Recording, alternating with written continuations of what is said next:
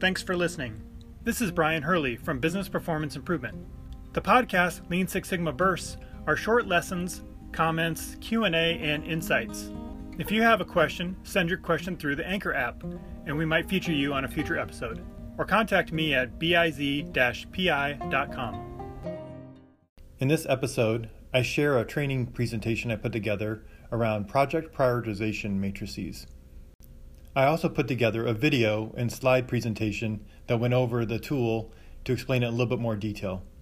There's some technical calculations that I explain, so if that's a little difficult to follow, then check out the link in the show notes with the link to the video where you can see the slides and see the template. I'll send a put a, also put a link for the template as well. If you have questions, please go to the Anchor app where you can submit your question. You can find a link to that also in the show notes. Hope you enjoy. Thanks. So let's talk about the project prioritization matrix. When we're working on a big initiative, let's say climate reduction in a community, we would love to work on all the projects and have a huge impact, but that's just not very feasible and reasonable. We have limited time and resources to be able to work on these projects. People are often already busy and they can't commit to two, three, four, or even more projects.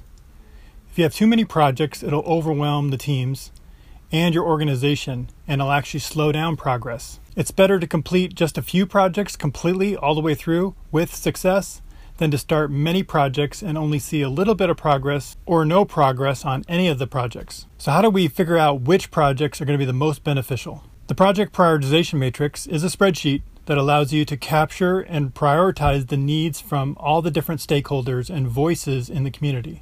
This is an approach I used in a corporation to take all the different project ideas and select the best ones to pursue first for Six Sigma and Lean initiatives.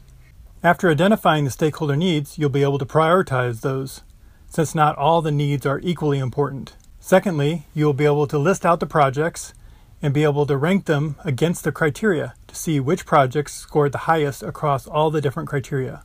At the end, you'll come up with a ranking that will list the projects from highest to lowest based on their score. This also allows you to show the transparency of how projects were selected. So let's take an example of a climate reduction plan. Here are the different stakeholder needs that were identified in the community the magnitude of carbon emissions reduction, the cost to implement, the availability of the resources, community leadership and support, the impact to low income populations and people of color, alignment to external climate policy, the potential to support jobs and prosperity, the community support, the potential to improve health, potential to improve local environmental quality, the wide array of stakeholder engagement, and the difficulty of project implementation. You can use a brainstorming and affinity diagram to brainstorm and categorize the different needs. After all the needs are identified, we will rank each of them from 1 to 10, with 10 being the most important and 1 being the least important. In this example, after the scoring was completed, the impact on carbon emissions and the impact to low income populations and people of color were deemed the most important. After the prioritization was completed, the community identified the impact on carbon emissions as a 10 and the impact to low income populations and people of color as a 10, being the most important to the community. The alignment to external climate policy and the potential to improve local environmental quality were given lower scores of 3, and these are going to be deemed as less important to the community. So, all these needs are important, but some needs are more important than others. We encourage you to use all the stakeholders involved to help define the ranking of these criteria. One question that comes up is whether you should be listing problem areas or solutions to implement. If you combine both problems and solutions together, it can be confusing as the solutions already have some implied return on investment or impact and are more exciting to work on. And problems don't have that well defined yet, and those often get left behind in the scoring. When you list just a problem area, that means you're going to require some investigation into what the best solution will be. This is often how we use Lean and Six Sigma projects, using the DMAIC model to go through and determine what the best solutions will be. This approach is very effective at coming up with some data driven solutions that align closely to the problem statement. However, most of the time, what we see is solutions.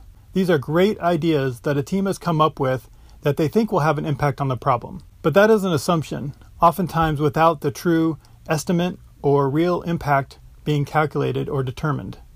We must be careful that we may determine that the solution may not work at all, and these are just ideas that don't have merit to them. So, if you don't have clear direction on how the solution listed will have a direct impact on the outcome, we would recommend doing more investigation on that.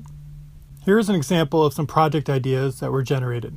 These ideas were generated from a list of stakeholders. It's recommended that you include a project ID number. The ID number will provide a link back to more details so people can have a clear understanding of what the details are about that project. In the template, there is no limit to how many different project ideas you can list out. Now that we have a list of projects and we have a list of stakeholder needs that have been prioritized, we need to go through and look at each of the projects against each of the needs. We will rank each project using the following scoring 0, where you have minimal or no impact, 1 if it's low or a small amount, 3 if it's moderate or medium, and 9 if it's very important or a large impact. Whenever you get confused, just remember higher numbers are better. In this example, the team has determined nines for the two categories of energy partnerships and clean energy funding under the column of impact on carbon emissions. That means the team felt that those two projects will have a big impact on reducing carbon emissions. Alternatively, they did not think that residential retrofits will have a big impact on carbon emissions, so they gave it only a 1. And on the next column, they also felt that the clean energy funding would have very minimal impact on the cost to implement category. What this means is that a 0 is bad. That means that the cost to implement would be very, very large. And so a score of zero would give it a low number and bring it down on the list of importance. This category could be renamed to make it a little easier to understand, such as return on investment or low cost to implement. For each project listed, you must go through and score it either 0, 1, 3, or 9 on each of the stakeholder needs. This should be done with the team and they should agree on the different numbers. This can be done a couple ways. One is to use the team together to all agree on the number, or you could have them vote and then average or the most common answer could be selected. One question that comes up is how come there is no 6? 6 would be a common answer as a lot of people struggle to figure out whether it's a 1, a 3, or a 9. So 6 would be too commonly used and we would not see much segmentation between the different scores. By removing the 6, it forces you to decide between a 3 or a 9.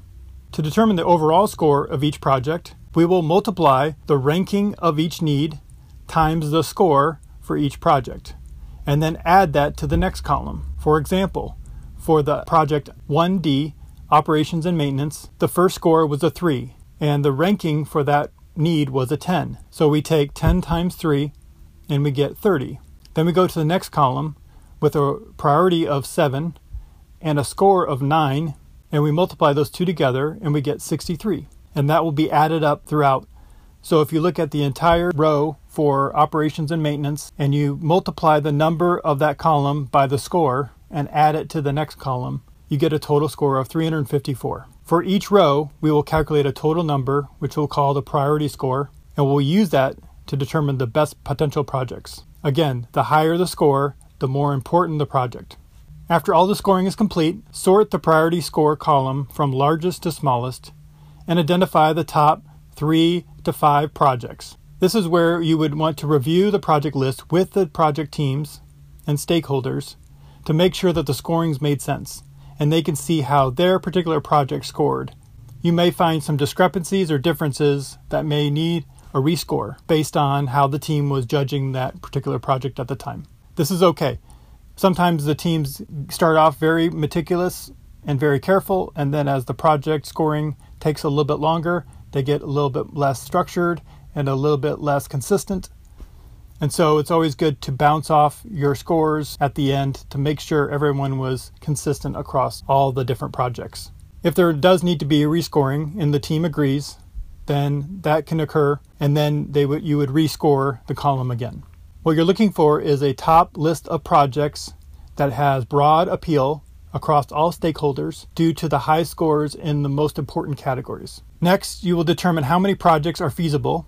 Again, we would recommend that you select fewer projects than you'd like in order to prioritize that those get done and get fully supported. If we pick these top three projects, we can create a project team from the stakeholder group that can support each of those projects.